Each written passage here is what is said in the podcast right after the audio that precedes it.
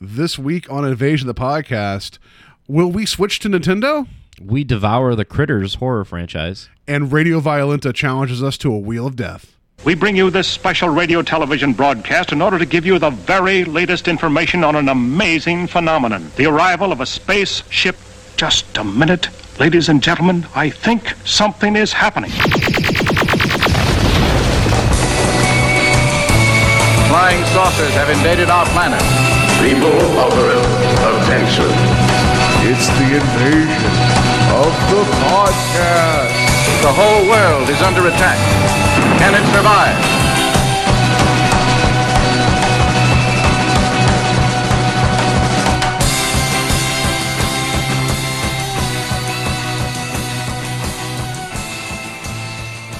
And welcome to Invasion of the Podcast, where we're trying to take over the world one listener at a time. I am Paul Kilkreitz Stedman, and to my left, as always, is Joe Johnny Steele Peters. Power of the night. That's a catchy song. It is. Uh, he performed all that too. Like I guess. yeah, I was just trying. actor. I was trying to see if there was an actual band that did that, but no, it was Terrence Mann that uh, did that, and not much else, honestly. So um, I I can't wait. We're going to talk about the Critters franchise tonight, uh, and I've been I've been inundating myself with a bunch of Critters knowledge, so this will be fun. Um, since we have not recorded for like it feels like since we like went a couple days longer than we normally do like every news story ever broke in the span of like a day and a half I feel like there was like a week or two ago where we were just like, I don't know, there's not much going on, and then it was just like like Hollywood and and everything was just kind of like holding all of its like eggs in one basket, and then it's just like surprise. yeah so there's a lot of news uh, to get to. So we're gonna before we do that though real quick um, uh, live in cleveland important sports things going on uh, the indians are in the world series i'm sure you guys are all aware of this Uh, i just want to mention this monday october 24th cleveland cinemas is showing major league at 7.30 at three of their theaters um, it is uh, cedar lee on the east side capitol theater on the west side and then um, one other theater that I cannot remember which one right now. Yeah. Uh, but for a dollar, you can go see Major League for a dollar in the I- theater. I'm really I don't know what I work till, but I'm really gonna try to go to it because I love that movie and I'm a huge Indians fan and like I'm like in like hardcore like fan mode right now because of the World Series. Like I was pretty hyped about the Cavs going to the finals to get another shot at the championship, but like this is a whole nother thing. Like I I, I don't I think I can't remember last time I went to a Cavs game. Like I'm not a very big basketball fan, but I was like super pumped to see a Cleveland sports team being so successful and us getting out of the curse.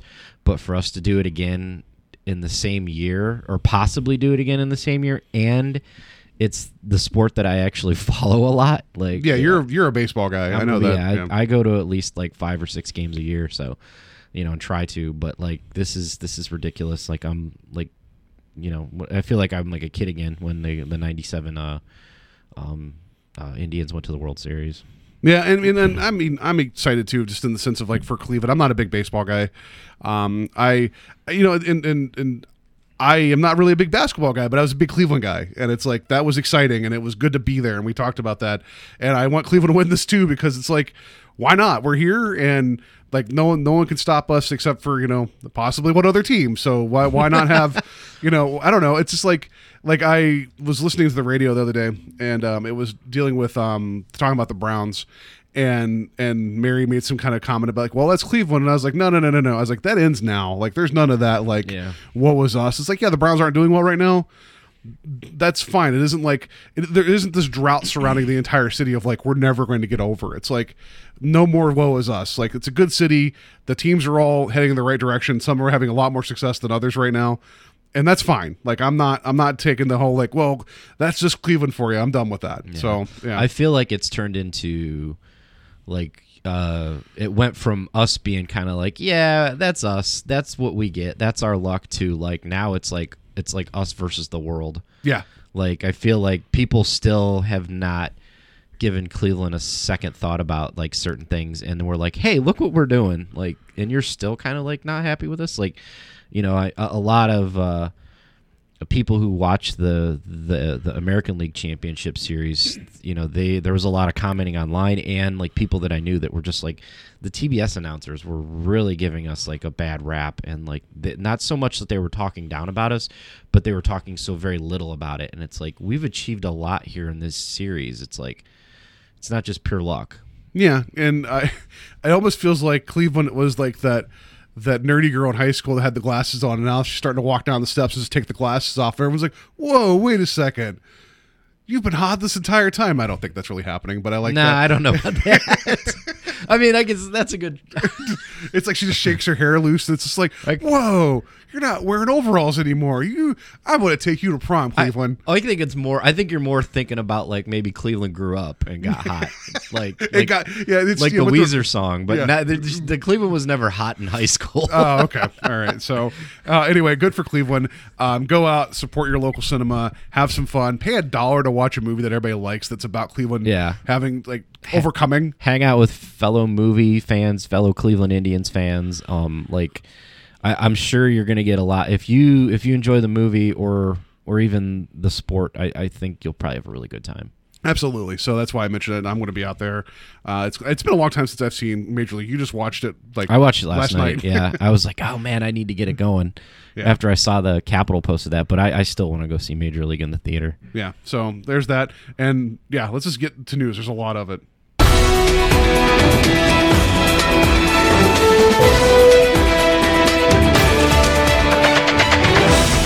Good news, everyone! So I don't know. Pick. I mean, we got a lot of stuff. I don't know where you want to jump off at. I'll start off with Nintendo. Nintendo announced a new game system coming in March. Uh, called it was called the NX, but now they- it's called the Switch because Nintendo always has to come up with a its own name for something. Like I don't know. It's like everything always has like a code name, and then they have to give it like a very Nintendo sounding name. Nintendo 360. Yeah, I mean, not yeah, Nintendo Game Station. No, um, it's the Switch. Uh, they have a little announcement video online that shows a lot of its features. It's it is a home console that has it looks like a portable tablet that you can click into the home console that functions like a regular game system. And then you can pull the tablet out and go and play the same game on the go. And it has a controller that you could dismantle and click onto the tablet or play separate or play with a friend or whatever. Um, it's a lot of ideas that they show. Um, but again, I'm hesitant because it seems like we're in a day and age now where you see all these teasers of what technology can do and then what it actually does do. Let me start. Let me start with what I think positively about this. It, it looks very cool, and the concept is is very Nintendo. It's it's it's it's groundbreaking. Um, I like.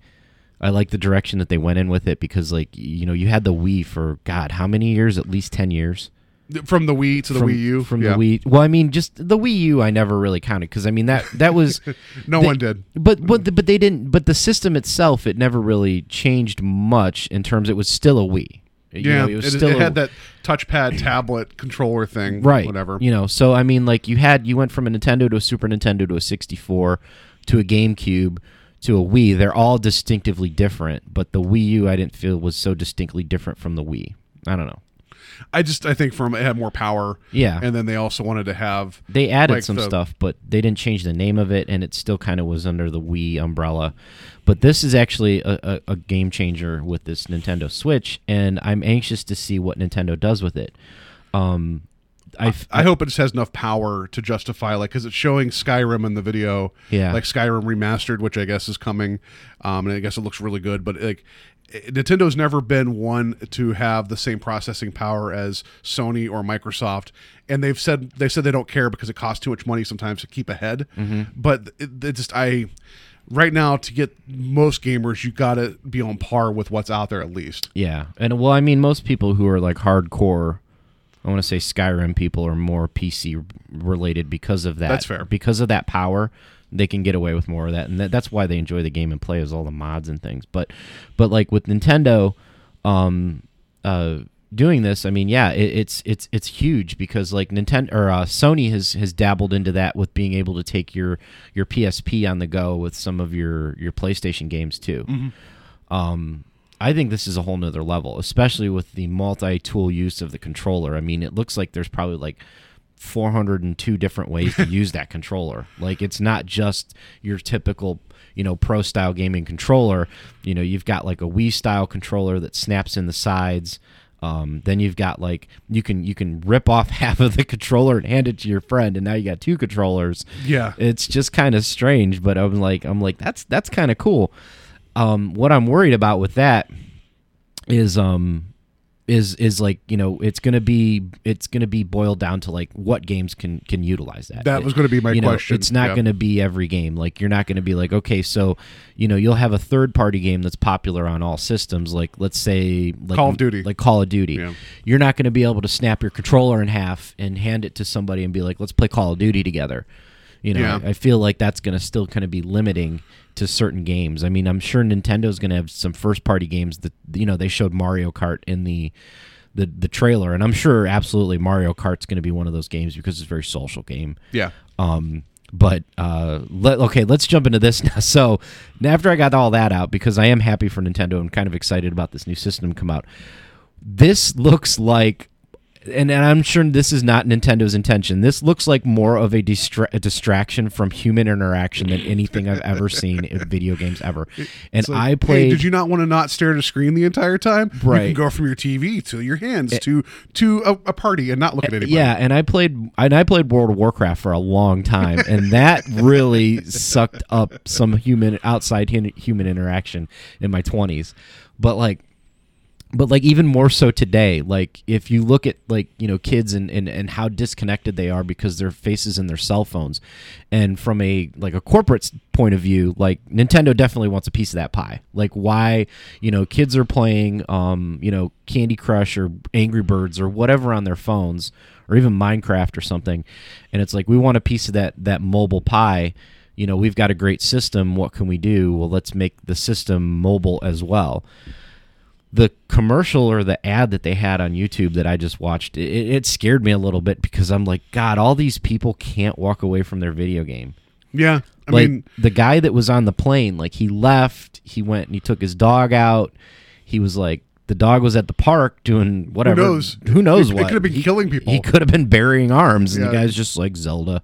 Yeah. And and then like um my favorite one was the girl where she was playing. Oh, she's playing Zelda. I don't know. She's playing Zelda, but like she looks out her window and her friends are across the street and they're like, "Hey, we got a little rooftop party." But in, and then instead of shutting her system off to go be social with her friends, she just pops it out and she goes over there and she's just like, "Yeah, I'm just keep playing Zelda at the party." And it's like, why did you invite her? yeah. Like you have a big screen TV at home. If you're going to be antisocial at a party with a game system, just stay home and play on your big screen. Yeah, I just it the the teaser the people that are involved in this teaser are not people I think would be active gamers. Not that I'm not that I'm trying to generalize, but it's like these are all pretty people. They're all like little older millennials running around being like, "Oh, I could play Skyrim and I could play Skyrim on a plane, or I can go shoot some hoops with my bro pals." And then suddenly we're playing NBA on our Switch tablets on a picnic table. It's like I don't I don't know if I'd ever actively be like, "Hey guys, I want to go out to the park and play basketball," and then to cool down, let's play some more basketball. That seems a little odd. It did seem really odd to ha- see them finish their basketball game and they're like, "Hey, let's play 2K17." Like, yeah, What? it was weird. like why don't you just basketball coops right there? I like it's it's like yeah. Yeah, so my you you brought up a good point. I want to get back to that. Is that um, the experience and um, portability for games like we talked about Call of Duty? Do you remember when the Wii first came out? Um, uh, EA tried making a Call of Duty specific for the Wii, the original Wii, and it was terrible. Like yeah, I think yeah, it was. I uh, remember a lot of games that were terrible for but the they were trying to brand it as Call of Duty, and then it was its own. Wii. Yeah, and it's like, and there's there's a limited market for that, and there was no money really to be had because you're splitting up. Like you remember, it was like remember, uh, it was like back back in the day whenever you would have a game for the Super Nintendo and the Genesis, and they had the same name and the same idea, but they're completely different games because like Yeah. uh, for whatever reason they were just developed differently, and uh, it feels like for the Wii, a lot of developers are like, okay, we'll make a game, but it's not going to be the same thing. It's going to be limited. yeah. Um, I feel like going forward now, if the if the power's there, uh, the gameplay should stay the same. It's just it's just a matter of the transport, and I think that Nintendo's finally getting it through their head. Like people want to play third party games on the system as well. Let's make sure that they can do that without having to write specifically for the the Switch. I mean, I know it's going to have different infrastructure and all that, but I mean, just like you know the the Xbox One and PlayStation Four have different ones, but it's enough for that. It's not going to be a like well this one's motion control. We got to make sure this is different than than you know what i mean? Like it's like a parsing out. Like i'm sure third party developers would be more interested in, in making a game that's broad for all three as opposed to oh i guess we're only making it for the two. And that's going to be the thing is I feel like everything for the Nintendo Switch is going to be first party that's going to utilize the Switch. Like I feel like they'll still get some third party things that are going to be across the board, but but what's what's really what's the switch it's just taking the game with you it's yeah, but So, it, that's they- what I'm but saying, it like- still has to be written. f- It has to be formatted for the screen. Mm-hmm. So the screen size. So if they take the portable screen with them, and then it also has to be formatted for the controller because it looks like there's three three to four different types of controller formats. Well, I mean, okay, so you got the one that like the basically you have the left and right, whatever you want to call those pieces that that clip onto a base that you have a controller. and you kind of have a wide yeah, controller. It's almost like a like the Xbox Duke Like controller. Duke, Yeah. yeah. And then you could take those pieces off, clip it onto the sides, and then you still have the same controller setup, but the screen in the middle. And then they actually have a pro style controller that you can buy separate. So I don't know if the interface is going to be that much different. right, That's- but then well then the the two separate halves. Well, that, that you know, the- sure you can write like a Mario Kart game where all you guys left, all you need is a control stick and a couple buttons. But that's that's Yeah. why I feel like that shared thing is going to be a first party like Nintendo. Yeah, I don't see third thing. parties doing a bunch of those. You know, You're like right. Bomberman or something like that. Yeah. Be like, here, let's play Bomberman. Here's the other half of my controller. or like Rocket League. Yeah, Rocket like, but then they're gonna have to develop it that way. Yeah, that's true. You know, Um, I don't know. I just feel like I think that the way it is, aside from the the weird controller setup of sharing it with two people, I think you could still have games that are more accessible immediately for for this. Because just like remember how I keep saying the word remember. Um, for the Wii U when they launched it, they put out a lot of games that you were already familiar with that were out on systems like you had Arkham City and all of this other stuff, and it's like they were trying to show like guys, we can make this work too. You know, so I don't know. the thing is, is like I think Nintendo's prime target has always been kids and like people who are super casual gamers Mm-hmm. That they just own a video game system because you know they do, but they don't use it like maybe once or twice a week. You know, because Yeah. it's fun and it, and it's it's simple enough that somebody can jump in and not really have a lot of video game. I don't want to say experience, but like somebody to try to have the coordination to play Destiny on a regular basis couldn't do that you know so they have certain games for that and the system really thrived for that i feel like like millennials will still um get get with the um the nintendo thing because of like zelda and franchises that they really love That's what I was going to bring up but too. at, yeah. but at the same time there's a lot of like like um I, I don't want to say well I guess millennials I don't want to say kids but like that um they they primarily they'll play a lot on their Xbox or their PlayStation 4 like I feel like PlayStation 4 is kind of the system for that that 20s early 20s generation that that actually plays a lot of games so I don't see the Switch being the system to pull them away from an Xbox or a PlayStation 4 um, and I think that's what Nintendo's trying to do because, like, the mobile aspect of it, like Nintendo probably wants a piece of the mobile phone gaming pie, which um, they've already got the the the DS and the Nintendo like the Game Boy style like portability that they have with like um th- with that. So there's definitely a generation of kids like I want to say the you know like your 10 year olds or your your 14 year olds that have DSs or uh, Wii U's and things like that that they take portably now that they're already kind of like seated into and they they know that's what that system is for and what it does so they can play it in the car. But then there's some people like like mobile gaming where they almost have to Nintendo probably have to go back to like that WarioWare style Yeah. where it's like because the whole thing with mobile gaming is, is do you have two to three minutes and how interactive is it and i feel like some games like at least video games in my mind like when i think of a game and then it's like the way that nintendo's advertising you just you just take that game that you're playing right now and you leave and you take it with you. That's way too involved to be taking with me.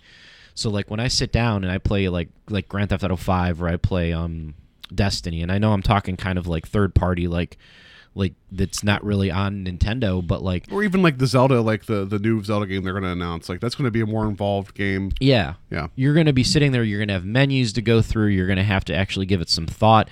I mean, loading. Like you know, if I'm if I'm at a bus stop and like I decided to take my Nintendo Switch with me, and I'm waiting for it to load while I'm on the bus or do something like that, I may only get like five ten minutes of gaming. Like I can't do much in five ten minutes of gaming right now to really get into a game. Like like if I use Destiny as example, like a strike or something like that, I need like a good 15 to 20 minutes At least. at yeah. least to kind of get into to get into it and finish all of it. So you kind of have to set that time aside. If you're out and about, there's no guarantee for what kind of time you're working with. I mean, you know? unless you get invited to a party, like a, a rooftop right, party. and you could leave the party whenever you want. So like if somebody's trying to conversate with you or buy you a drink and you're just kind of like, "Hold on, I'm in this strike. I got to oh, I just hold on. I'm waiting to be revived. As soon as I get revived and I I'll I'll I'll come over there and drink with you." yeah. So, I, I, I, what was catching me though is that the people around me when I was at work that were excited for this announcement, they were just like, "Look at that Zelda game. Look at that Mario game." They could give a shit about the system. They're just excited for this franchises again, and I know that's a good thing in the sense that like they like their brands. And I'm not saying I dislike Zelda or Mario. I just feel like Nintendo just they just know like they're like hey guys we're putting out we're putting out a, a fisher price record player but there's a new zelda game with it everyone's like oh my god i gotta yeah, buy oh. Uh, I love like- Zelda. I love Zelda. yeah, gotta have a record like- player. Gotta have yeah, a record player. Yeah, that's exactly what it just- is. And unfortunately, like I've I've kind of moved away from the franchises of Nintendo and Nintendo itself. Um, you know, the franchises are not terrible uh, nowadays. They're they're good, but I they're just not for me anymore. Like I grew up on Nintendo like everyone else, and I love The Legend of Zelda from the NES and the SNES, um, and even N64. I didn't really play GameCube a lot. Like I think Wind Waker, I dropped off after Wind Waker. I didn't pick up Wind Waker, but um, like uh, i mean i sought out the 3ds just for the zelda Linked the between worlds game that came out because that was it looked like a spiritual sequel to um, a link to the past which was the super nintendo zelda that is yeah, my that favorite was, zelda That's my favorite Zelda. and I, I I was like, oh, we'll buy the 3DS. Sure, there'll be plenty of games I'll play for it. I we bought that.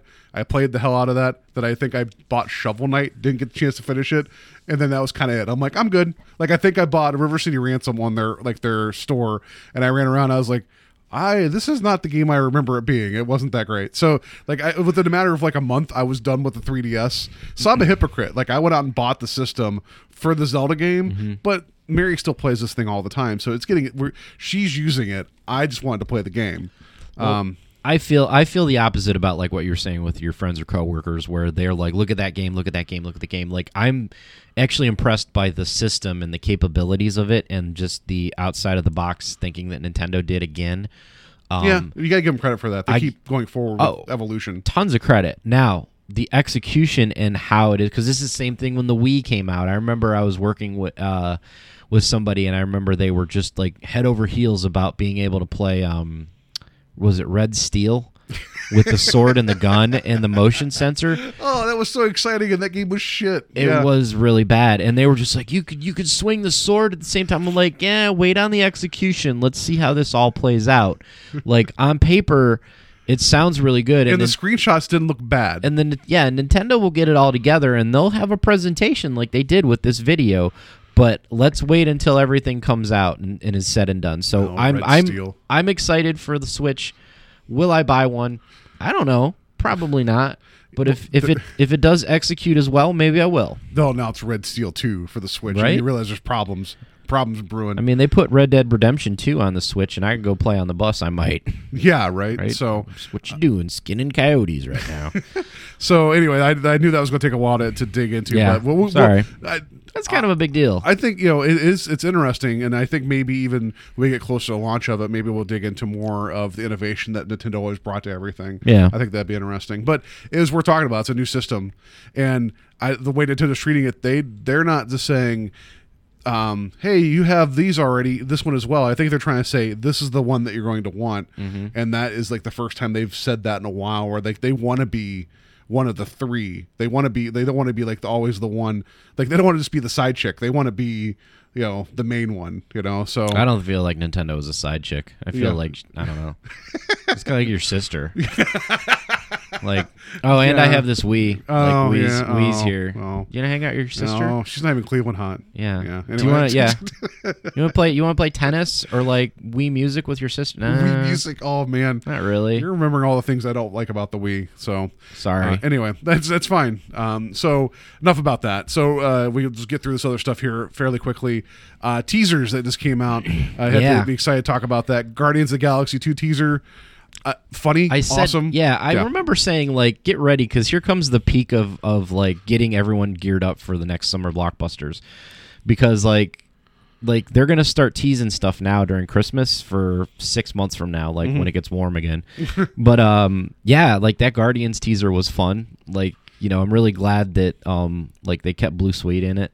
Yeah, uh, and um, like some of the stuff that looks interesting, like the Nebula, like the the shot with Nebula where she actually has human skin. yeah. And I was like, it made me like really curious. Like, what are they doing to Nebula? Like, are they taking uh, Thanos' cybernetics out of her, or you know? So. They're they're just taking a, a page from uh, Star Trek uh, Insurrection, and it's just it's inter- they're intersecting out with the Borg Queen. You don't remember that storyline where they were? Never mind. They're giving Data human skin. Yeah. All right, enough No, no, about no. that. Yeah, that anyway, was yeah. first contact.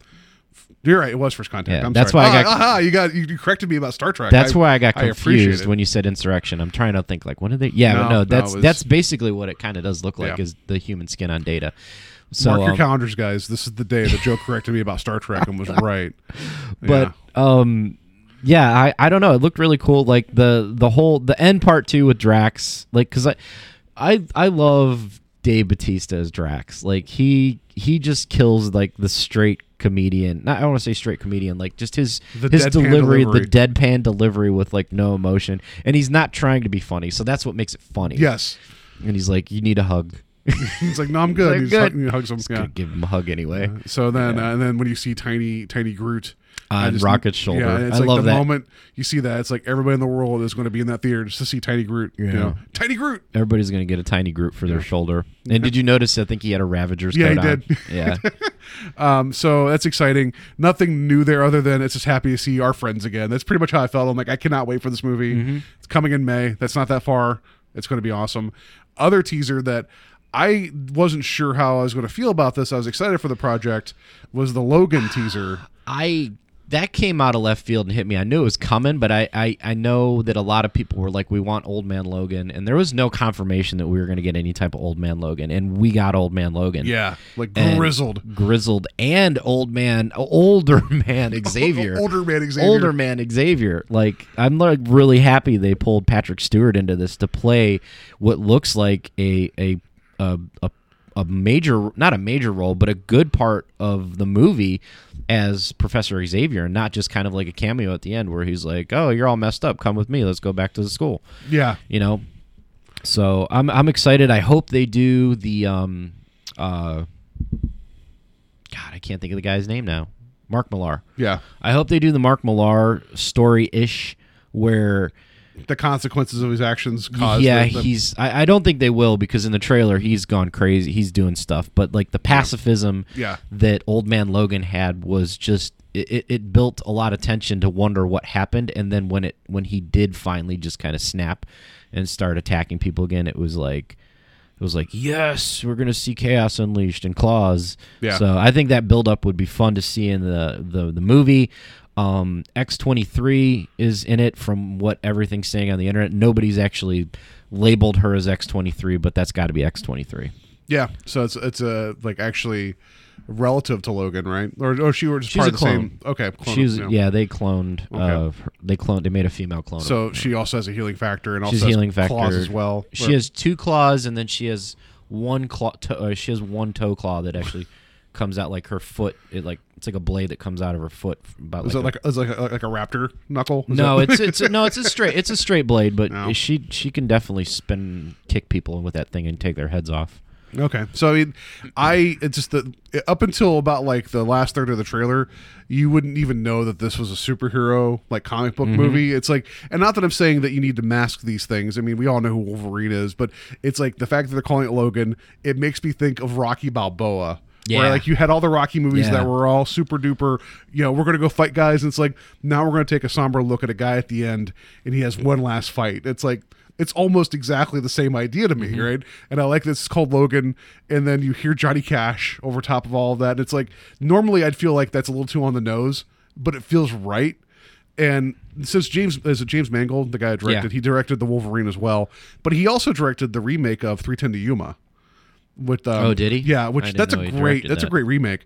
This feels more like a western, which it should because Old Man Logan was like it was like a basically a traveling cross country and seeing the ram like you know just the world just undone in the spider and- car. in the spider car, yeah, and spider buggy.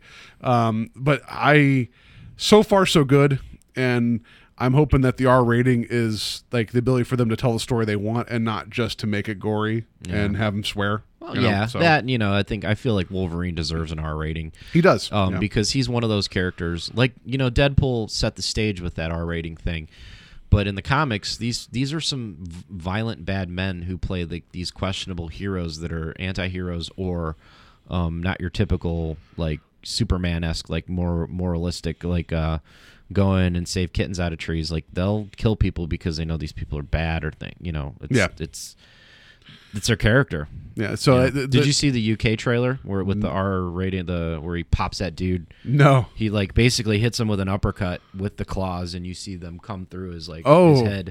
It I will pretty- have to. I will have to see that. It's pretty grisly. It's Yeah. like the only difference is like a few extra scenes, and that's one of them. He just catches a guy, and it's like they come out the top of his head. That's that's cool. Like Yeah, I'm like gotta- I'm I'm interested. Like and this comes out next year, right? Yeah. So I mean, like uh, March is it yeah, March? We're it's going to be. Oh, look at that! Right in time for the Nintendo Switch. Yeah. Yeah. Um, it, it, it's just like we. I was looking at this recently. So if you got that in March, then you have Guardians um in May, and then you have Wonder Woman in June, and then you have uh, um, Spider-Man: Homecoming in July. Like it's going to be boom, boom, boom of like more. yeah, Like- and then don't we get Thor in the fall? Yeah, we do. Yeah. Um, so uh, it's. uh, I'm God, excited. for Spider-Man. Homecoming is next July. Yeah, Jeez. I think so. I thought that's why. When's Justice League? Justice League's next next year, isn't it? Is I I don't know. I I'm I'm still not really excited for that. I know some people are. I but- thought they did a good job with the first trailer. Yeah, I mean it's it looks it looks competent. Like I like again though, you show me a couple jokes that's not gonna that's not gonna win back my trust after what we've seen though. Um, but I think yeah, I think Spider-Man: Homecoming is coming soon. Uh, uh November seventeenth or sixteenth For- twenty seventeen. Yeah. For Homecoming, I thought it was Or no, July. no, no. For Justice League. Oh, really? Really, they're gonna go with a fall release? That's weird. Around the same time as Thor though. So Ragnarok's in November. Yeah, but ah, it's just a weird time for them to release that. You think they they want to get on that summer summer movie train? Yeah, I don't. Because I mean, honestly, they're only really competing with Guardians of the Galaxy and Spider Man. I mean, y- Yeah. you have a whole team of superheroes. Like, I also you got to probably look at what else Warner Brothers releasing that year. They might not want to like eat into their own profits. Who, who knows? But uh, that is a, that is a weird time to release a movie. Uh, but yeah, speaking of, we were going from Logan. Roll into this real quick Yeah, because they'll this have- broke out today. yeah, and if you, if you think about it, November seventeenth, that's going to give them roughly like three to four weeks of just whatever until Star Wars Episode seven, eight comes out. Yeah, So like, why? Yeah, whatever. And at the beginning of the month is Thor, so it's like there's going to be, Mm-hmm. and if that movie does well enough, that it's going to still be like everyone's going to be. Why does DC do this? Where it's like they they want to release a movie that's around the time of these windows of superhero movies, and and every time it's just like, hey guys, look at us, look at us, and the Marvel's like, hey, look at us three weeks earlier, you love us, right? And then DC's like, you want to love us too? They're like, no, no, no, we're still in love with those guys over there. It always feels like there's like a love hangover from Marvel going into these. They'll these get movies. something going. Like I I, so. I think I think part of Suicide's I don't want to say part of its success, but like Suicide Squad probably would not have been successful if it was in any type of like radius of a big Marvel hit. Like if that would have come out like a month after Civil War, it would have gotten destroyed. Yeah, it would it would have just been like it would have been a bats versus soups all over again. Yeah. So, um, all right. So we go from the R-rated uh, Logan to talk about Deadpool real quick. We just found out about this today. Unfortunately, um, I don't know if this is a good thing. I, it doesn't sound great, but uh, Tim Miller has departed Deadpool 2 over creative differences with Ryan Reynolds. So, I don't know. At least, I mean, it sounds like Reynolds has a vision for the movie, and I'd- since he's the one that's been fighting for this forever. Yeah, I feel. I mean, I don't have anything against Tim Miller, but I'm really, I'm more happy that Ryan Reynolds got his way because one, I feel like this movie has kind of revitalized his, revitalized his career, and he's lobbied for it and done so much for it and he's like he's like a glove fit for this character much like Robert Downey Jr. is for Iron Man like Yeah, that's true. I mean, that makes sense. Um, so so uh, yeah, I just I don't know. I guess we'll we'll figure out who's going to be the director after this. Um, like bring in Edgar Wright. No, that probably won't happen. But because it's just like, hey, you, you didn't like what happened with Ant Man. You should come direct Deadpool and see what happens there. But uh, I'd watch an Edgar Wright Deadpool movie oh, I would too. That'd be great. I think I'd watch anything Edgar Wright made That's true. Um, so I don't know who they're going to bring in to be the director. Um, but uh, so far, I guess it's one of those things that I guess we're at to to see what happens next. I mean, people do leave projects all the time. It's just that I think Miller, I think he had, I think he was on the same same wavelength as Reynolds there was at least to get this first one made. So that's kind of a bummer that they. well this was his first big direct direction isn't it because I, I, I think he was a visual effects director maybe because I, know he was the one responsible for the the, the, test leaked- footage, the leaked that- test that- footage, because that was primarily like his background work. I think. Yeah. Is the the the animated stuff like he he leaked. Yeah, we're gonna find out. We're gonna we're gonna Google this right now. We'll see here. Um, oh, it's all news about him leaving. Uh, he's, Ah, shoot. All right, Tim Miller, IMDb. This is exciting. Um, oh, uh, he did do visual effects for Scott Pilgrim, which was directed by Edgar Wright. Huh. Funny. Hmm. Wow. See, that just that just ties into later about all the the things we're going to talk about. How everything's connected to critters.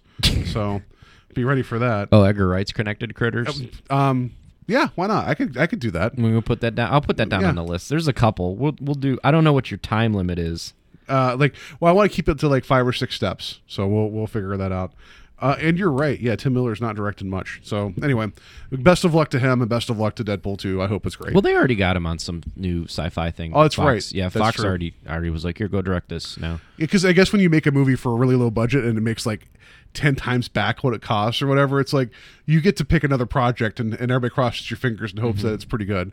Um, so one last bit of news because we're getting a lot of news, just because we couldn't we couldn't possibly not mention this because in honor of Joe, uh, Donald Glover has been announced as Lando in the Han Solo prequel Star Wars movie. Yep. And and I just wrote in my notes here. Now you have my attention. That's Yeah. all I got to say You know about what? that. I kind of was like, I, I was like, ah, I'll go see it, but I'm like, I don't like when they do prequels and they mess with characters, and it's, just, it's like, you know, it's like, oh, let's find out what happened with Anakin. We know what happens with Anakin.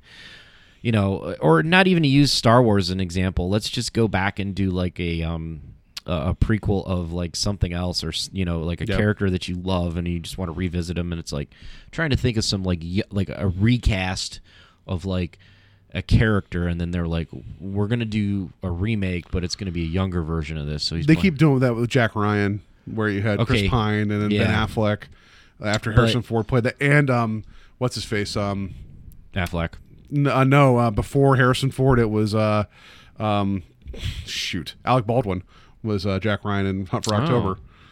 Yeah. Anyway, Oh. yeah. So, but they keep trying to go back and make him younger, and now they got a Jim from The Office. Well, I forget his uh, d- shoot. John Krasinski. Yeah, he's playing Jack Ryan in an Amazon series that they're going to bring out. So, yeah, it, so that means it's I, Somebody kidnapped Pam again. yeah. He's got to go get Roy. I, I don't believe that he was undercover the entire time at Dunder Mifflin. That's Yeah. that was yeah. No, but um, no, like like the Han Solo movie, I wasn't like super excited when they announced that. I was gonna, I would have been more excited if they would have done a Boba Fett movie because I feel like there's more mystery shrouded Isn't there talk of that? in Boba Fett. There is talk about it, but like I I'm more excited about that.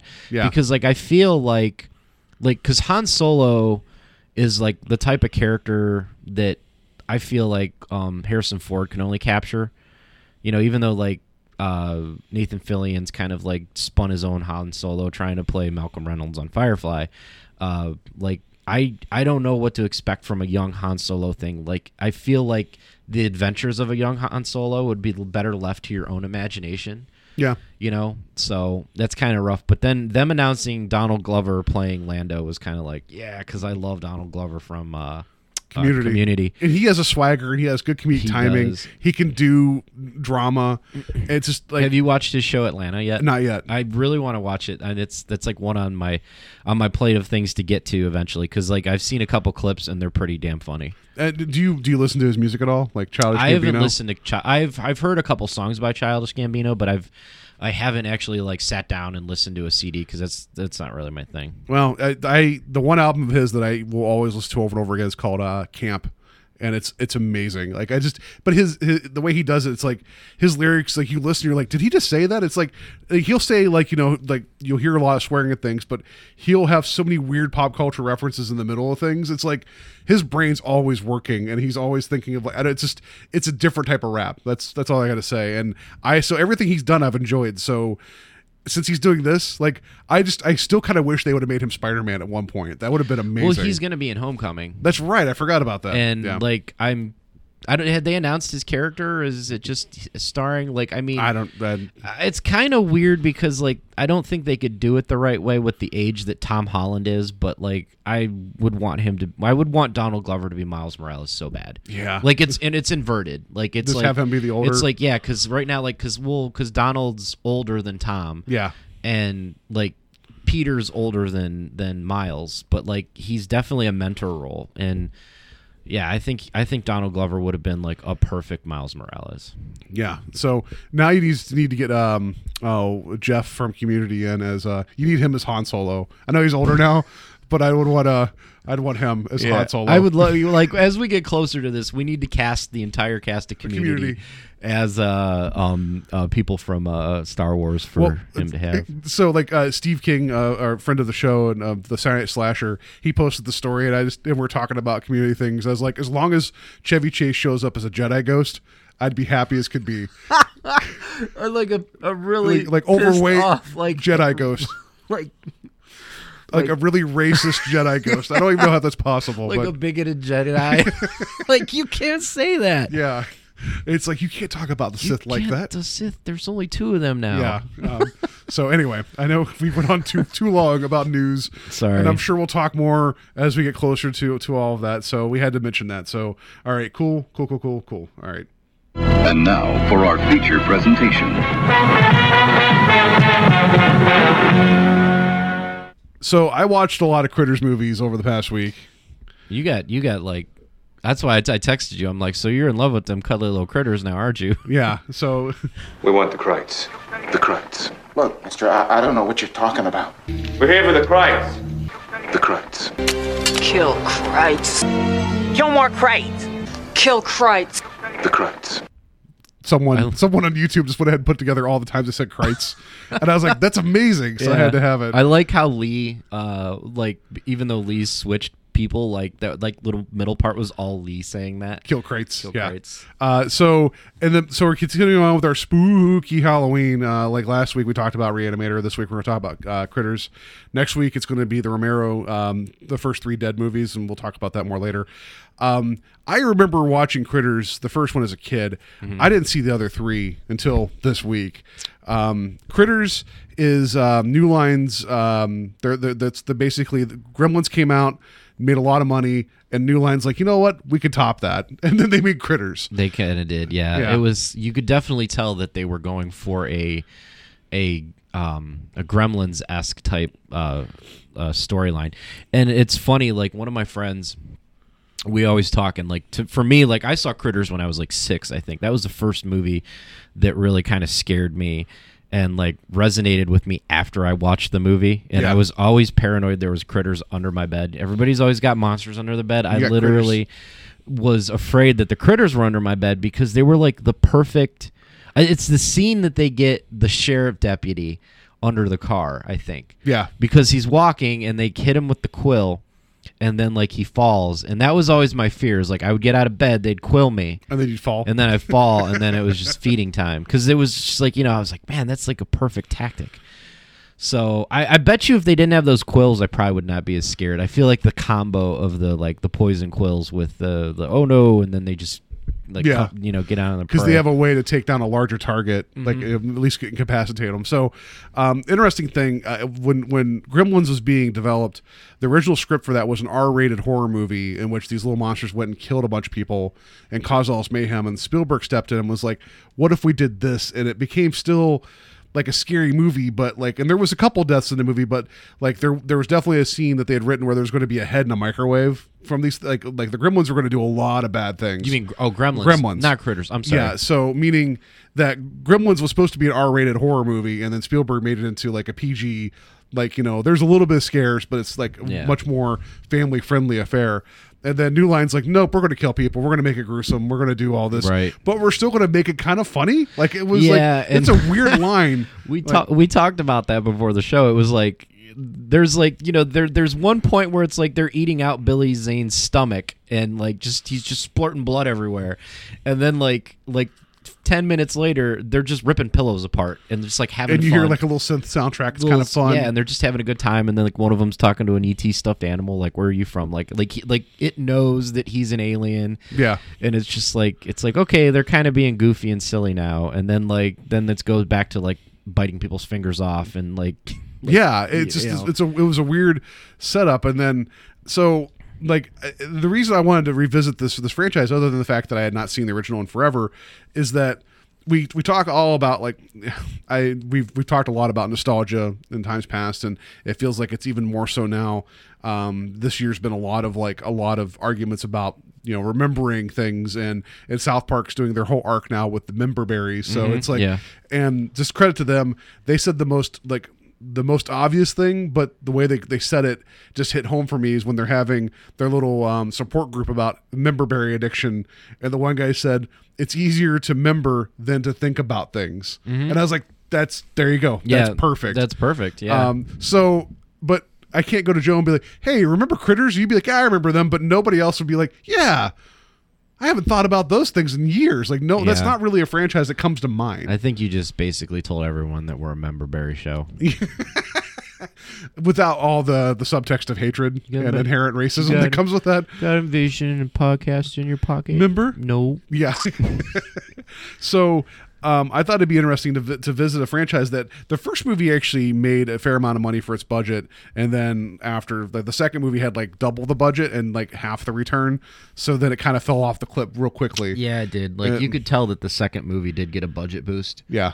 Um, and then uh, like the third movie, I vaguely remember. Um, because I, I rewatched the first two. Vaguely remember. No. Vaguely remember. Yeah. Um, but I I remember a few things about the third movie. The third movie was like it felt like it was the darkest one out of all four, just in terms of like tone and like how like the lighting and just like being stuck in that apartment building Yeah.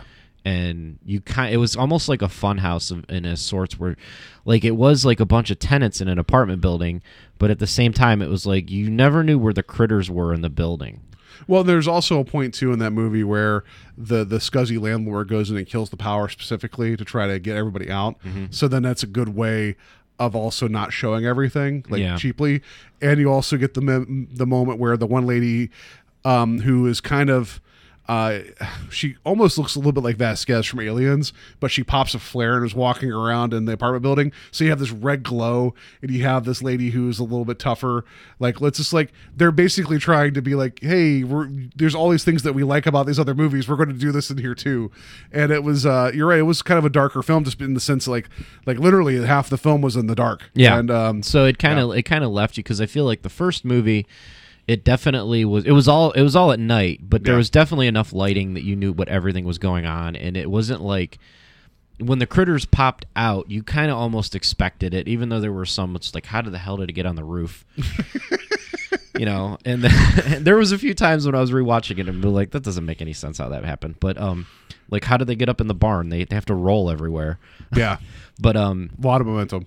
Yeah, I, I really want to know like how these things got around in some places. Now that I think about it more, because we'll we'll, t- we'll talk about the puppetry later, but like um the the third movie, it definitely had a, a more of a creepier tone because it was like everything was kind of shrouded in darkness. The second movie happened during the day, and then it went to the night. Yeah. so you had like like the whole you know um you know spectrum of like you know you could see these things out in plain daylight and stuff like that. So it wasn't as as, as creepy, I guess I could say, but yeah, the third one being trapped in that in the in the the um the apartment building with no power. It, see, and it's not it's not the worst idea. Like, so I'll say this: the all four of the movies are certainly watchable. Even the fourth one, which is set in space, and that for some reason that always gets me hooked. Of like, oh, a spaceship and a space station, and you got these aliens. It's like I'm I'm all in. You know, And there were only two, right? yeah, Which yeah, that would the fourth one. I think that's why I didn't like it as much because you had a ton in the second one, and then the third one there was like a, a There was a decent amount. There was them, a yeah. handful of them, and then, and then the fourth one there was only two, and it felt like, and this goes back to like like the second one even, but I mean, if you want to compare it to like, let's say, let's say a like a, a small pack of rabid dogs just descend on a town, like a town like whatever what was uh, Grove, Uh, Grover's Bend. Grover's Bend, like Grover's Bend. I really don't think the entire town would be inconvenienced by one pack of dogs. Yeah. Like people could board themselves up and, and like stay safe, but like these little monsters somehow managed to run amok for the whole town.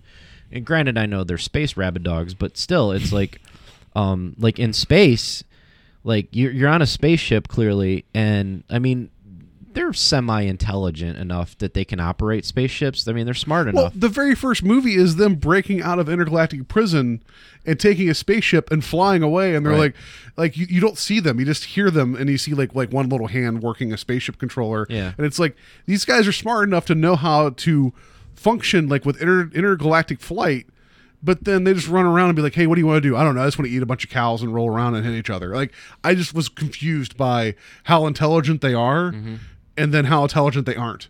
Like, so yeah. anyway, I, but I guess if their their vehicle of how they got to Earth probably would have been like a little bit more autopiloted and explained, it probably would have made sense that if somebody lost a cargo of them, Or yeah, they they hatched and they attacked the cargo ship pilot and he crashes. Yeah. Like I would have here we go rewriting these movies, but that would have been that would have been more plausible to me. Like just like anyway. But anyway, but like yeah, like there's two krites on a spaceship. I don't really think the crew's in that much danger. You could probably like quarantine them off. You Yeah. know, it's, it wasn't like an infestation where there were a lot of them. It was just like where's and they had cameras. They're like, where's this one at? Oh, it's in the communication room. Where's the other one? Oh, it's right over there. Okay, we're cool. like they saw. Remember, because didn't he go into the one? Wasn't what was the one trying to do? It was trying to do something with the. uh they There- had like a med bay or something. So it was trying to. since I watched this recently, and you guys are all welcome, um, there was a bit where uh, the, the the space station was empty, and you find out it's because the people there were working on experiments and like accelerating growth of various aggressive creatures, very much like alien aliens, where you had the colony and you had the facehuggers, all that. So they all left because things went south, so the whole crew was gone. But you still had this capacity to rapidly advance life. So they're um, so the critters they lay their eggs, which however that happens, I don't know. And, and one of them got smart and was like, "Oh, I'll press all these buttons and start making these critters grow quickly." So there was a couple more in the movie, not many more, but they st- but the whole threat was they got they figured out the lab they could jumpstart their life process and make more of them like grow faster, mm-hmm. and that was yeah. So it was like a med bay, and then yeah, whatever. It, it was very it got very loose at the end. It was what was going on. Also, like my favorite thing about the fourth movie is like Ug's political career shot up like out of nowhere. Yeah, so there's two bounty hunters in the movie, Ug and Lee, right? The other Yeah, one's Ug Lee. Lee, Yeah. yeah. And somehow Ug's a hero for the first three movies, and then the fourth one he's a traitor, and they don't really explain why, other than he just got tired of being a bounty hunter. I don't know what happened. He Yeah, just- like they made him like they made it seem like he, he went from bounty hunting To a politician. to being an intergalactic uh, uh, politician that that decided that they couldn't they couldn't extinct the Krites, and then like. What did he do? He came up on the ship on the fourth one, and I know he shot somebody. yeah, he shot Brad Dourif. He shot Brad Dourif. Yeah, And then, uh, did they kill him? yeah. Did Charlie kill him? Yeah. Yeah. Okay. So I hit the spoiler alert button, button, but it doesn't really matter. So um, the whole, really, what I'm saying is like, so the first two were in Grover's Bend. Uh, was supposed to be Kansas? I think is where it's supposed to be. Yeah. Uh, which clearly the first one was shot somewhere flat. The second one was shot in California because you could see the mountains in the background every time. I'm like, that's not Kansas. Like you saw, like you saw like hilly paths and roads and mountain ridge and ridge lines. I'm like, that's that's not uh, we're, that doesn't make sense. So I thought that was funny that they switched locations. Third one was supposed to be L.A. and then the fourth movie was space. So it's like they would, um, but uh, like I said, they're all watchable. There's a sense of humor that runs through them that that is still appreciated in terms of the the critters themselves are funny, like sight gags. I mean, like you you mentioned, they're like you know having a pillow fight, but then also killing people. Um, in the fourth movie, one of them says to the other one like, "Hey, you grab the kids, I'll go get the ship ready." So they have a conversation, and then they they part their ways and roll away, like like they're like a family getting ready to go. Yeah. that was kind of funny. Yeah, I Um, remember that. The And- ship's AI, you had to tell it the opposite of everything, so it would do it to be like, definitely don't open this door, and then the ship would be like, I don't recognize your authority, and it would open the door. Like it was a weird kind of meta joke the entire time about saying you got to say the opposite, you know, whatever. And then uh, like the they they had like a scene in the second one too that was very Gremlins where they're in the the fast food place. Yes, uh, the hungry heifer. The hungry heifer where they're just basically like making a mess of a salad bar and eating hamburgers and stuff and I think one of them gets thrown in a fryer. Yeah. And it's just like that's exactly like something would happen in Gremlins. So like they they try to continue that all the way through. I don't really think they did that in the third one. But do you remember the third one? There was bleach that got on the one, so suddenly he had a white stripe in his Oh hair. yeah, yeah, yeah. He had the white stripe in Yep. his hair. So he had to, you know, they they got smart and had to start uh, showing you the differences between the Krites, so you knew which one was the the really the bad guy one, like the worst one, the stripe leader. Right. You know. Yeah. I remember that. And then there was uh well in the the fourth one uh doesn't one of them one of them gets shot and he Yeah. loses his hair. So you have a bald one and then a, a not bald one, so you can tell the difference between the two that are on the ship. Yep. Yeah. So anyway, we're just kind of bouncing all over the place, which is what they do too. Um, I will say that there there uh, there is some good humor, like very much like Warner Brothers like cartoon humor, where in the second movie where they all they decide to ball up and become a large ball rolling across the town, and they roll over a guy, Mm-hmm. and as they pass over him, suddenly there's just just remains of a red skeleton, like they just shoot him up as they went on. Mm-hmm. Yeah. That was really funny. Yeah. And then now watching it, there's a bit where the the ball of critters is rolling towards a church, and the heroes are driving a truck and they're trying to divert the ball away. Mm-hmm. It looks like Rocket League because they're just gunning down the road and they hit this large critter ball away, and it's like that felt like me every time I was trying to take a shot on goal. Like the ball's just going to roll away from me. Um, so there, there's definitely some here to be had there. The reason that like the reason I guess I'm fascinated by this whole thing is because it's a low level series. Uh, but here comes the the big crux of it is that there's so much talent that has come through the Critters franchise that I now believe that everything in Hollywood is connected to Critters. That's my thesis statement. And if this is the only discovery I make in my life, then this has not been a, a very good life lived. But the first movie alone, um, the, the guy who directed the movie went on to direct Bill and Ted's Excellent Adventure, uh, The Mighty Ducks, Mr. Holland's Opus. Uh, you had Dee Wallace in the first movie. She's the mom of E.T.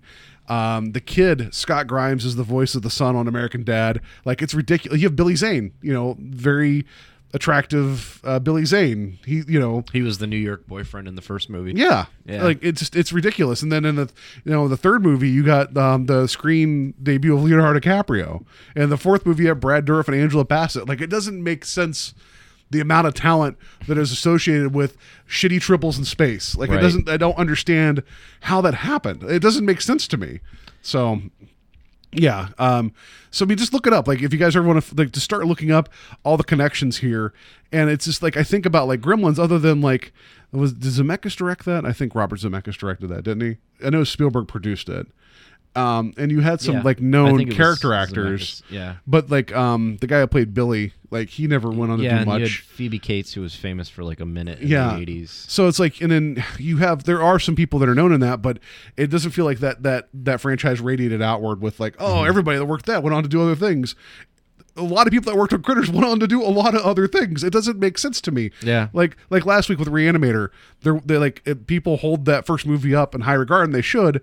But there hasn't been a big reverberation, like you know, at least in terms of like what you consider like mainstream cinema from the from you know, other than Jeffrey Combs you know? And I'm sure someone will yell at me and tell me i'm wrong but i don't think of the biggest like um i don't know like there's certain projects where you look at you look back and you're like man a lot of people that worked on that went on to do other things. I never would have thought it would have been the critters movies. Yeah. yeah so. I didn't realize how much was tied back until you started telling me. I'm like, yeah, like in the production stuff too, and, and then like you were telling me like some of the actors, and I'm like, yeah, they were in Critters too, or this person was in Critters, and it's like, yeah.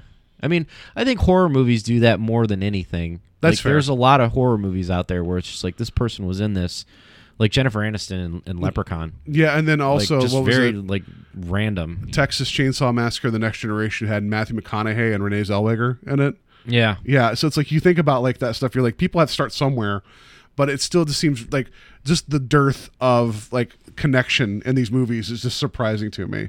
So I had put out a challenge uh, to people out there to challenge me to do the Kevin Bacon game. So like six or seven steps to connect anything to the Critters universe.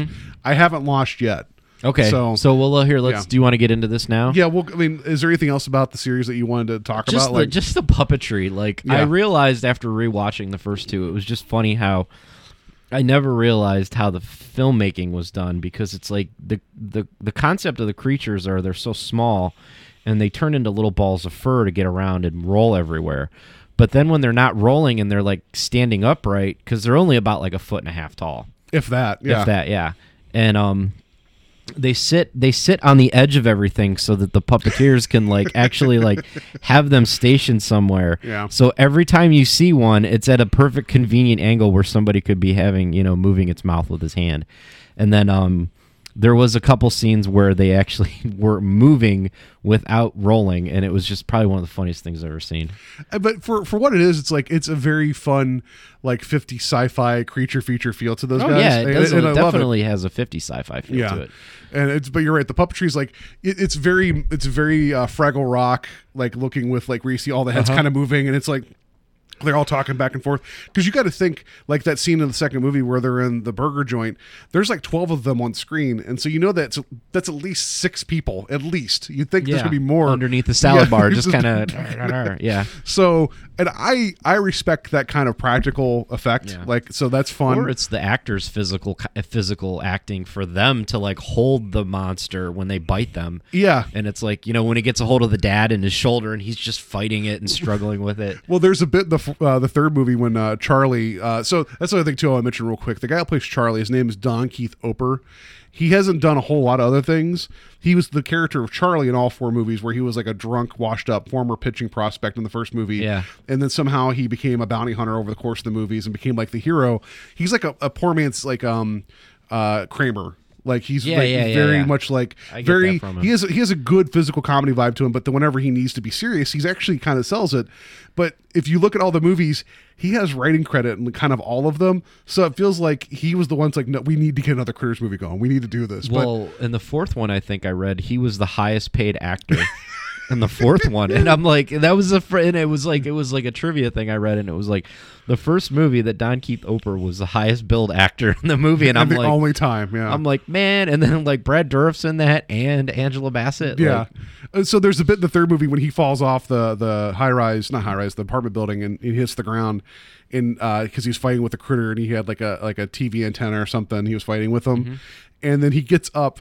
And he's looking around, and as he turns around, the critter's on his back, but it's squished flat and drove through with the antenna. Yeah. and it's just a really funny gag. Like I just I wasn't expecting to laugh right then, but it was because he's just like where'd it go, and it's like very cartoony, like where it's flattened just, on his it's just stuck to his back, and it was really very, funny. very wily coyote, yeah. Yeah, so there's bits of like actual legitimate like good humor in all these movies. It's just I mean, the first one I was expecting it to be as enjoyable as it was because Billy Zane for the time he's on it, he's actually funny. He's not a sleazy boyfriend type. He's just from another city. Yeah. and he he has a hay allergy, so he's up in the barn trying to make out with uh, the main character's sister. Yeah. and he's sneezing the entire time, and it's actually funny. Um, the dad wants to go to a bowling uh, like game, but he can't get out of the house because of the critters attacking. And the back of his shirt has a logo for Pinbusters, The So, Ghostbusters yeah, logo, it's like, yeah. and it was just how like they kind of keep like poking fun at everything that was kind of happening. Yeah. and um, and just having Dee Wallace be the mom with another alien like invasion type thing, I think that was kind of funny too. So, uh, and the whole ET, them attacking ET, that was a direct, you know, nod to that as well. But there's good humor in it. There's legitimately good humor in this. Yeah, the movies the movies hold up. Oh, and the bounty hunters when they first come to Earth. Um, which, by the way, the first time you see one of them change into a human, that That's was a, a really cool, sequence, wasn't it? Yeah. Back Really when I was a kid, I thought that was creepy, cool. Like the blood going on the skull and forming a face, and then they never went back to that because that was way too expensive. If you Oh, yeah. notice, but the whole thing that they get into a cop car and don't know how to drive it, so they drive in reverse. The cop car for the first half of the movie, just driving in reverse all over the place. Yeah. is really funny. I know? like I like a lot of the destruction too because you could tell like the set pieces were so like built to just fall apart like Yeah. when they when they back into that church and like half of the church explodes and it's just like plywood everywhere I'm like the hell was that church made out of like Yeah, it's but uh, like I liked. Um, I know we're going to get to the, the thing here in a second. I start going on and on about this. The bounty hunter angle is really interesting to me because you don't see that. That's not something you see often with these kind of creature feature type things Mm-hmm. like this. I mean, at least I don't feel like in a monster attacking a small town. And you, always kind of hinted at a bigger story with the bounty hunters, and you never got much more out of that. Right. And I liked it though. It's like you guys just brought in to clean up the problem. You have an ability to be a chameleon, kind of look like the the people. Uh, the the second one of you is n- not really bright, so he keeps wanting to look like everybody. Like don't Yeah, they well- never really explained what Lee's problem was. oh no they did cuz like uh like Charlie asked him in the second movie he's like why isn't Lee changed and he's like he hasn't found a form that likes him Oh. So he just couldn't like apparently uh what's his name Johnny Steele is that his name Yeah, Johnny Steele. was uh the um He was Ug. He was the main bounty Ug hunter. was yeah Ug was Johnny Steele apparently that was the best choice for Ug Yeah, he's You know, stuck he's- with he it. stuck with it thick and thin till he died and then like Lee switched so many times like like in the first movie who did he go through he went through first he went through Dead Neelix Yeah, he went through the sheriff And then, the, um, the sheriff, the deputy. yeah and then he went through. He looked like Charlie for then a he second. yeah then he no then he went to the pastor yeah, he went to the pa- the pastor of the church. the pastor of the church and then i thought it was funny when she's on the radio and she's like yeah it was this guy and then the pastor shot up the bowling alley and the pastor's standing right next to the sheriff like don't do that like, and uh that, that was a funny bit too, where they just took the bowling ball and just chucked it at the pins and just destroyed it. After it was just funny. Yeah, a good fish out of water like like thing with the bounty hunter. So there was more. That, I don't know. It's just what did you think of their get up like after i saw it like like their their outfits. their outfits because i was like watching it and i'm like that's totally like star lord's coat I would, I would. Oh my goodness! I was about to say. I, I wonder if uh, James Gunn was influenced by Critters. Ravager Yeah. gear. Yeah, that's what I first thought of when I was like, God, because I haven't, I haven't seen it in a while, and I'm watching it, and I'm like, look like they got Ravager gear on. Yeah, it was cool. Simon Hanchu shows up. Ravager Corp. Um, and then they're just looking for all the orbs that are just critters. Um, so uh, the in the second movie, Lee takes the form of like a Playboy model. Yeah. and there's some really explosive nudity that happens there all of a sudden, which is odd. But the part that's funny about it is that he's looking. This character's looking at a, a centerfold in a magazine, and he takes the form of this lady, and then then he looks down and he actually formed the staple that was in the middle of the centerfold in the Yeah. middle of the body, and it was a quick little joke, but it was funny. Like right. it was like He just pulls a giant staple off and just throws it on the ground. it like, was very like a naked gun joke. It was like that was it. And just so the movies are redeeming. Like please watch them. Just but the thing I think what what sapped some of the fun for me was that I just watched them like just on my own without. I feel like this is one of those movies that you want to have four or five people around, have some drinks, and just have a ball with them. And mm-hmm. that's like that's my best recommendation. So anyway, I see what you did there. you just you get four or five friends. You just all roll up together and just go watch Get into a giant, and then you just you just put the drinks on the floor and you all roll over them. the drinks, yeah. Um, you just lay out a roll of like M and M's back and forth to the bathroom, and then you're good. Uh, so yes, I my my new religious belief is that everything's connected to critters. All right, yeah. so here let's go. So you, what were the two that you got on the Facebook page? so on the Facebook page we got uh, William H Macy and then Hulk Hogan. All right, so what was your William H Macy? Well, your connection? connection was actually better. Uh, I think you mentioned so. William H Macy was a mystery man with Ben Stiller, and Ben Stiller, um, I know him as the orderly from Happy Gilmore that took care of the grandmother, and the grandmother's in the third Critters movie. So that's like Okay. four steps. So then, and then I got it in two with Yeah. William H Macy and Ben Stiller, and then Ben Stiller was in, uh, um, Zoolander with friend Billy Bill- Zane. friend Billy Zane. Yeah, I should I should be more aware of the Billy Zane connections. Billy Yeah. Zane. So that one was uh, at first I was like William H Macy, that's going to be tough, and I'm like, no, he's a shoveler. So You ever and- like to do like the, the complete loop of like somebody? You ever you ever get stuck in a weird loop of Kevin Bacon and where you No. go back to somebody? I've never done like where you're like, okay, so so Billy Zane was in Critters one, and then um, Leonardo DiCaprio was in Critters three, and then they were in Titanic together. Like, Yeah. Uh, so the other one was uh, Hulk Hogan. So I'm going to say you had Hulk Hogan in Suburban Commando with Christopher Lloyd, okay, and then um, Christopher Lloyd um, oh uh, was in Back to the Future, which had Billy Zane. He was in, he was one of the gang members, like the one of the punks. oh yeah, yeah, yeah, yeah. He was one of the futuristic gang Yeah. members, wasn't he? Well, no, he was in the fifties with uh with Biff's gang. Okay. and he was one of the guy, guys in the soda shop roughing Yep. up. Yeah, so Yep. and Billy Zane was in Billy Critters Zane, One. Back yeah. to the Future. So that's your Hulk Hogan one. Yeah. All right. So I came up with four. okay, I don't know what time frame you want to have. Like, we'll we'll just try. So we'll we'll try and. All right. So, do you want me to how what level do you want to go here? Because I, I got I got one that's two of them that are probably really hard and two that aren't probably very hard. Well, we'll just see. Let's All see right. So the the the first one is Peter Sellers. okay, um, shoot, um, Peter Sellers is the uh, Pink Panther. while Paul's thinking is the Yeah. pink, the Pink Panther. oh, see, I don't know his stuff all that well. That's the problem. Um,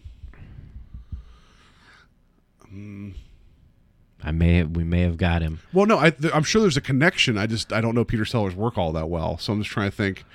Uh, shoot, I don't I don't like that I spun out on the very first one you said either. Because I'm just trying to think. Because I, I remember seeing the Pink Panther movies as a kid, but I don't remember much about them. And I just I watched Doctor Strangelove somewhat recently, so I'm trying to think if there's a connection. Trying there. to do a strange love connection. yeah.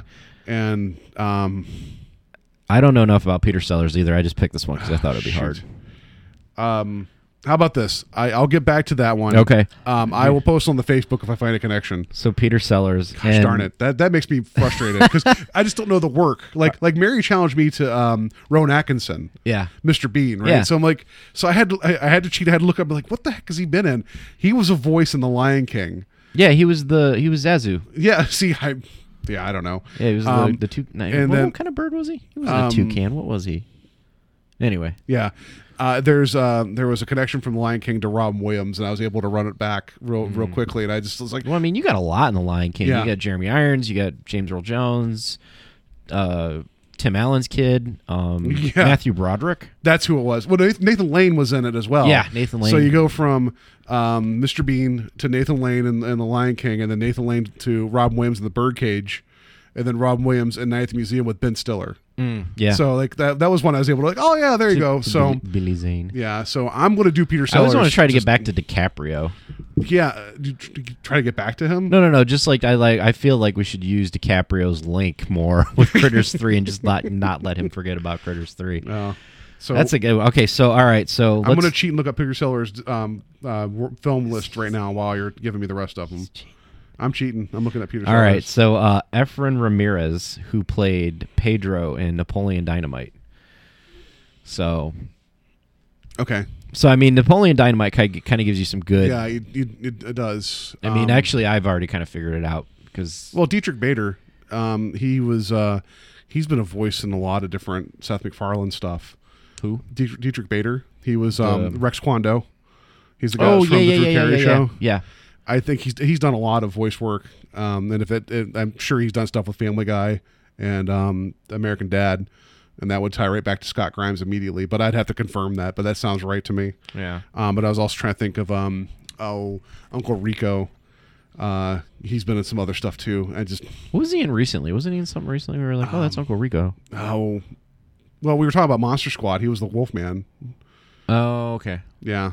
So And you um, can kind of tie that with Shane Black. And there's a Oh no no! Shane Actually, I got a better one. A better one. Shoot, uh, Efren Ramirez was in um, Napoleon Dynamite with um, uh, Napoleon, um, Jon Heder, who was in Blades of Glory, with Will Ferrell, and you could throw Will Ferrell with any Ben Stiller, like an Anchorman. Well, so you, well uh, Zoolander. Zoolander again, yeah, Mugatu, back yeah, way back yeah. to Billy Zane. so there you go. That's Thank that's God actually not that hard. Billy Yeah, Zane yeah. got eaten. Well, maybe we should just do the rules. No Billy Zane links. Yeah, right. Uh, all right. Uh, let's do uh, Yahoo Serious. God damn it. Yeah, you remember those two movies from the '90s? yeah. I don't. Oh man. um. Wow, Peter Sellers. That's going to be a tough one. Yahoo Serious is going to be a tough one. Well, who else was in? That was all Australian stuff that he was in with um there's Young still Einstein. there's still tons of people from like Australia, and New Zealand that, that break into like other stuff with Hollywood. Yeah. Shoot. All right, man. You have um you have destroyed me. I will you know what though? I don't care. I'm gonna I'm gonna figure this two out and I will All put right. them on the Facebook page. Wow, that's I- a challenge. Yep. And then the other one was Edgar Wright, but I think we are we already kind of Well- determined that would be pretty easy to to link Edgar Wright. Well, yeah, the, Edgar Wright one was that he's worked with Simon Pegg on a lot of stuff, and Simon Pegg's been in uh, the Mission Impossible movies with Tom Cruise, and then Tom Cruise with Ben Stiller in Tropic Thunder. Right. Yeah. So like, I feel like I've redeemed myself a little bit, man. Man, you took my legs out from underneath those ones. Wow. All right. Um, let's uh we'll we'll revisit it on the Facebook page. Yeah, definitely. So, um, but I just want to mention just uh, real quick some of the stuff I found connections wise are just just weird. Also, the guy who directed the first Critters, that Stephen Herek, that did Bill and Ted's Excellent Adventure, Don't Tell Mom the Babysitter's Dead, Mighty Ducks, Three Musketeers, Mr. Holland's Opus, Rockstar with Mark Wahlberg, and then he just kind of fell off. Like he stopped making movies. I don't know if it's because he made enough money. Now he's like directing like Maybe the Krites caught up to him. like Dolly Parton like lifetime movies. It's like it was just a weird like how did you go like it was just a weird like Yeah. velocity for him. But yeah, anyway. Um, and then also the guy who was the voice of the critters in the first movie, Corey Burton. Look him up. He's in every video game and cartoon ever. Like he's like the Ben Burtt of like critters. Like Of he's Critters. just everything. Um, Yeah. Anyway, so there's that. Uh, Eddie Deezen, who was in the second movie, he was the nerdy nerdy guy who was managing the hungry heifer that uh, Oh, yeah, he yeah, took yeah. over. You've seen him in everything. Yeah, he's Um, he's definitely a very Yeah. string beanie nerd character. and just want to mention because he's in one of the best episodes of Mystery Science Theater 3000 for a movie called Laser Blast. Just got to watch that. It's, it's amazing. Anyway, enough about that. And DiCaprio. The- DiCaprio. DiCaprio. And Leonardo DiCaprio. you know, in the third movie, and then the fourth movie we talked about, are Brad Dourif, who was the voice of Chucky, and he was also in Lord of the Rings, and Angela Bassett. Why are all these people in these movies? It makes no sense. All right, so we killed some krites. Done. Right, we're done. We're, we'll, we'll get back. I will. I will answer those challenges. I cannot believe those are good. Man, that's going to piss me off. Um, all right, so enough about that. Uh, we're going to talk. So we're talking about Romero's um, the Night of the Living Dead, Dawn of the Dead, and Day of the Dead next week. So please watch those along with us, and we'll talk about them next week.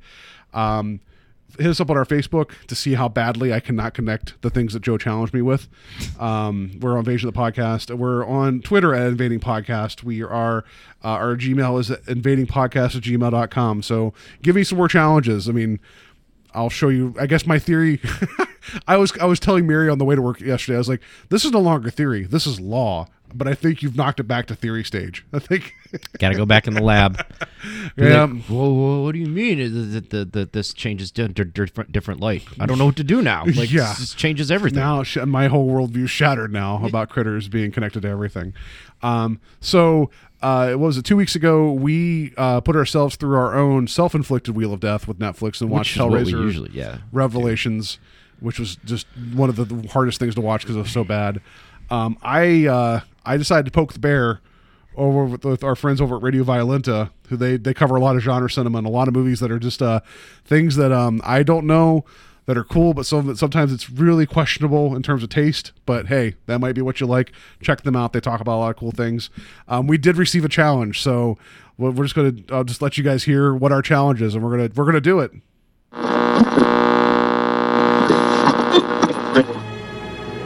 Invasion of the podcast.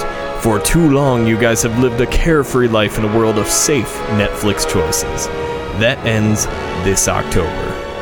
I have compiled six of the most painful, torturous, possibly entertaining horror films I have in my possession. The challenge was made, and I have delivered. The box. You opened it. We came. All right. Anyway, um, here are my six choices for your Wheel of Death. So number one is The Boneyard from 1991, starring Phyllis Diller and a giant monster poodle. So yeah, hope you guys land on that one. Uh, number two is Blood Gnome from 2004, uh, great uh, straight to video blockbuster classic that I have really bad memories of. So I'm going to make you guys possibly watch it. Uh, number three is Reanimator Academy from 1992. This is my first no budget selection on uh, the Wheel of Death.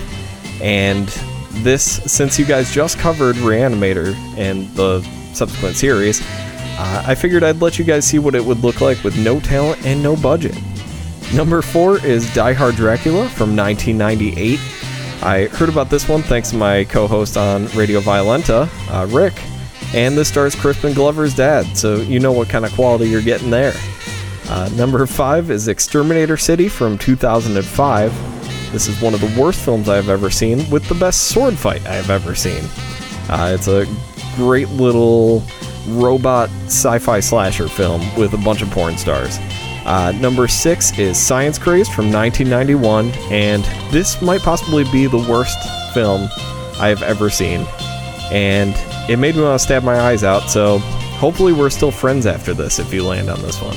So, very excited to see what you guys land on, and uh, I apologize in advance. And uh, thanks, thanks to Kevin for for doing that. Uh, you can check out Radio Violenta. Um, he's also my co-host on Strange Highways, where we uh, watch uh, Twilight Zone and talk about it. Um, uh, so he he knows a lot. He's seen a lot of movies, like a lot of movies, a lot of questionable movies. But he was like, should he's like, should I make the list offensive or just bad? And I was like, no, not offensive. We're good. We're good. We're good. Because I'd just be, I don't know if I could stomach some of the stuff that they watch. Yeah. Yeah. So, um, which one are you excited for? Are you, Um. Uh.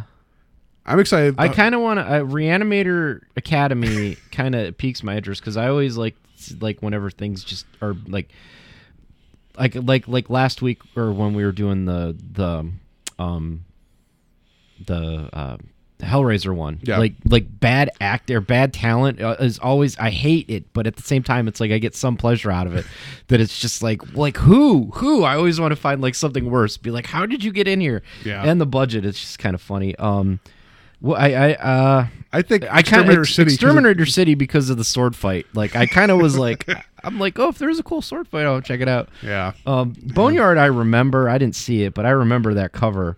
Uh, and then um, I remember Blood Gnome. Uh, just seeing it on the shelf at the old uh, VHS rental shack. Yeah. So, all right, let's just uh let's go ahead and get this started Ready up. to fire it up. Yep. All right, you got the you got the wheel sound there. I'm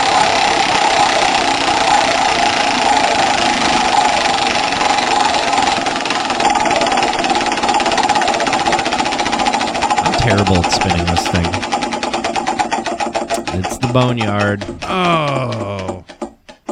What? Oh yeah, that's Boneyard. It's Alrighty. Phyllis Diller with a, a dog. Giant killer Giant- poodle. Yep. So All right, I guess we're gonna do that. Um, thank, thanks, thanks, Kevin. Um, yeah, I like. I'd be like, oh, I still kind of want to watch Exterminator City. No, I, I feel like I probably won't go out of my way to watch it. Um, so yeah, we'll watch that.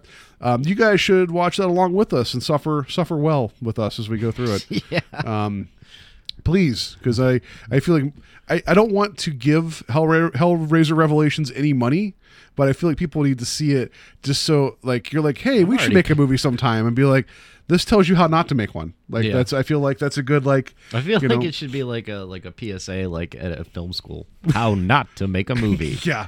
Um, just start. so uh, yeah, so we're gonna watch that. Uh, like I said, next week we're gonna do the Romero stuff, um, and that'll wrap up our our month of spooky Halloween stuff. Another Um, October in the bag. Yeah. So that's going to do it for us. Uh, a lot, like I said, I know there's a lot of news. I thought that was important, and then a lot of Krites. That was also important. I'm I'm just glad I watched the Critters movies, even though um, I will admit I pulled a Joe on the last two where I had the timer up the entire time, and I was just like, all right, 15 more minutes, I can get through this. And I would look at my phone every so often. It's like because I was watching it by myself, and it was just like, oh, this is kind of entertaining, but I'm like, I there's other things I could be doing right now other than being an adult watching Critters 4 while at my, you know. That's how I felt with Hellraiser. I was Yeah. trust me, I was pulling that mouse up against the thing. I'm like, Is it almost over? Almost over. Yeah. So, but at least those movies are better than than Hellraiser Revelations. We need Critters Revelations. Critters Revelations. It's just people just hanging out in a house. They're having a discussion about their lost son, and then a, and a full grown critter shows up. Like, oh, it's our son. oh, it's our son. He's yeah. back. Oh no, it's a critter. Oh no, he's making out with his sister now. And I ate her. then he ate her. Oh no. Yeah. Um, all right. So that's going to do it for us this week. Uh, have a safe week. Go Indians. Ha- may they win all the bases balls. Yep. Um, Hopefully, uh, wait. Uh, where will we be at? We'll be halfway through the World Series next week's. Yeah. By the time we do uh, actual show. Yeah. So, and and I hope, I hope that I can, because I I've seen all the Romeros. Um, I, I want to revisit them, but like I hope I can go and revisit them without baseballs getting in the way. Yeah. So Uh, but yeah, till till next week. Uh, uh, be safe. Have fun. Um, check underneath your bed just in case there might be a critter under there. Yeah. So just watch out for the krites. then, even if there is one, it probably hits you in the eye with the quill. Yeah. Like, but they're but they have their back turned to you. So how do you how did they aim that effectively? Like they would just. I feel like they had to get it going quick. Like they would just put their head down and shoot. Like I don't really see how they aimed. Yeah, Like, I feel like maybe it was a more of a just like I'm gonna throw them out there and shotgun it. If it hits it, it hits it. Yeah, that makes sense. They really didn't use it a lot. No, they, they they didn't use it in like the best case scenarios. Like no bounty hunters ever got hit by quills. No. But anyway, all right, we're overthinking it. So, Yeah. all right, until next week, be safe, kill krites. How'd they get on the roof again?